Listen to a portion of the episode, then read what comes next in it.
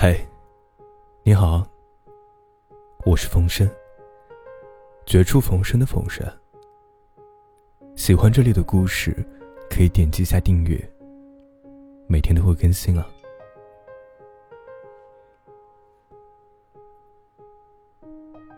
在遥远遥远的一个大海里，有一只很漂亮，但是很孤单的大鱼。它没有玩耍的小伙伴。没有自己的小窝，每天只是寂寞的，在最深、最冷的海底游荡着。有很多的海草经常缠绕着它，它在这些美丽或不美丽的海草中穿行，听着寂寞的声音，一滴一滴。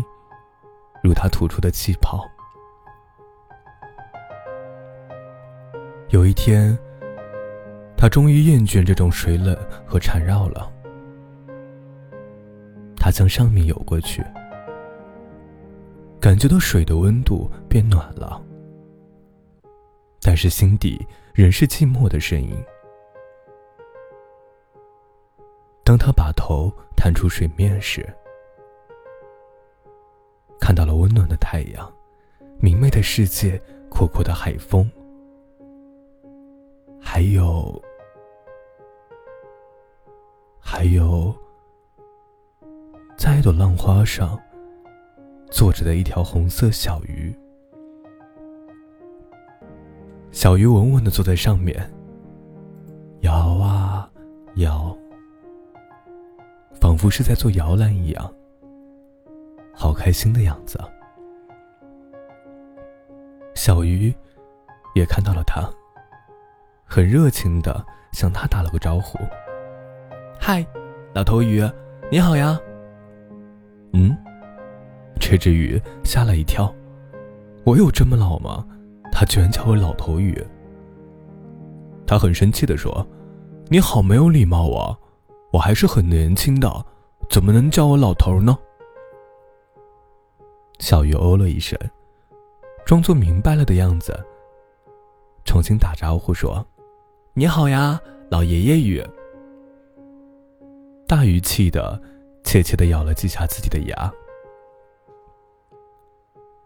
小鱼嘻嘻笑着说：“再敢提意见，就叫你老不死的鱼，哼，试试啊！”大鱼被气得没办法，就只好笑了。心里想着，有意思的小鱼。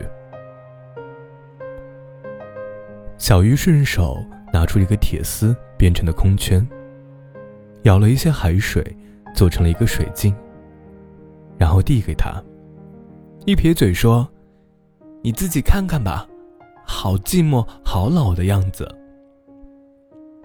大鱼看了看，吓了好大一跳。的确是一只。寂寞、憔悴的鱼。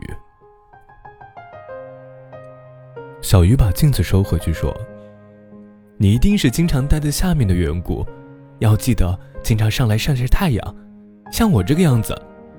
关于晒太阳，我是非常有经验的，哪里不懂来问我就好了。”新鲜啊，没听说过晒太阳还有什么说法。他想着。那你说说吧。小鱼笑了，说：“啊，其实挺简单的，就是当有太阳的时候，你就上来，开始晒喽。”大鱼笑了，这个充满了阳光味道的小鱼挺有趣的呀。就这个样子，小鱼和大鱼成了朋友，经常斗斗嘴呀，聊聊天啊。大鱼来海面的时间越来越长了，时间长了以后，他们就成了好朋友了。大鱼是很冷的，小鱼是很暖的。大鱼是很硬的，小鱼是很软的。大鱼是忧郁的，小鱼是快乐的。大鱼是粗暴的。小鱼是温柔的，大鱼是安稳的，小鱼是淘气的。这只是他们的表现。其实大鱼也会很暖，小鱼也很冷。大鱼也会快乐，小鱼也会忧郁。大鱼也会淘气，小鱼也会安稳。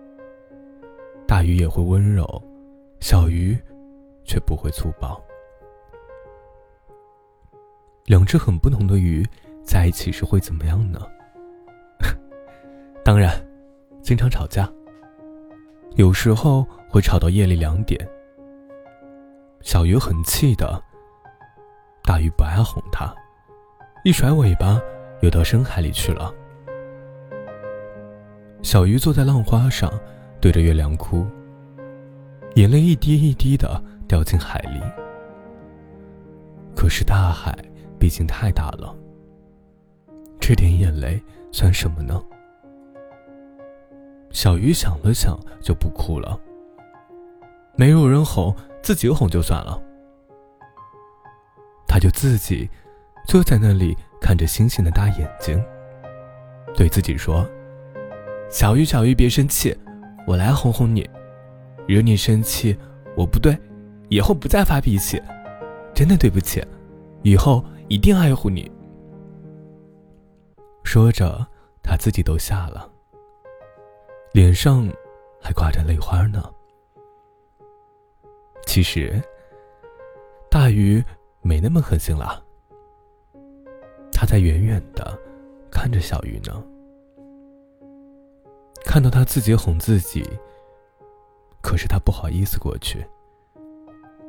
第二天，他也会装作什么都没有看见的样子，又来找小鱼玩。小鱼很好哄的，睡了一觉以后，就不记得大鱼的丑了。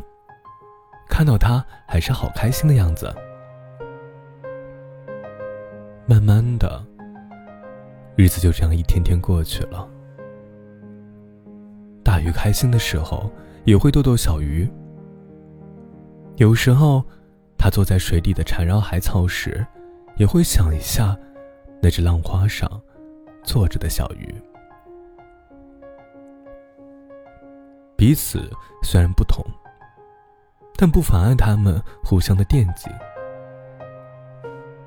大鱼虽然喜欢和小鱼一起玩，但是他是喜欢冷的鱼。因为他的家，毕竟是在海底。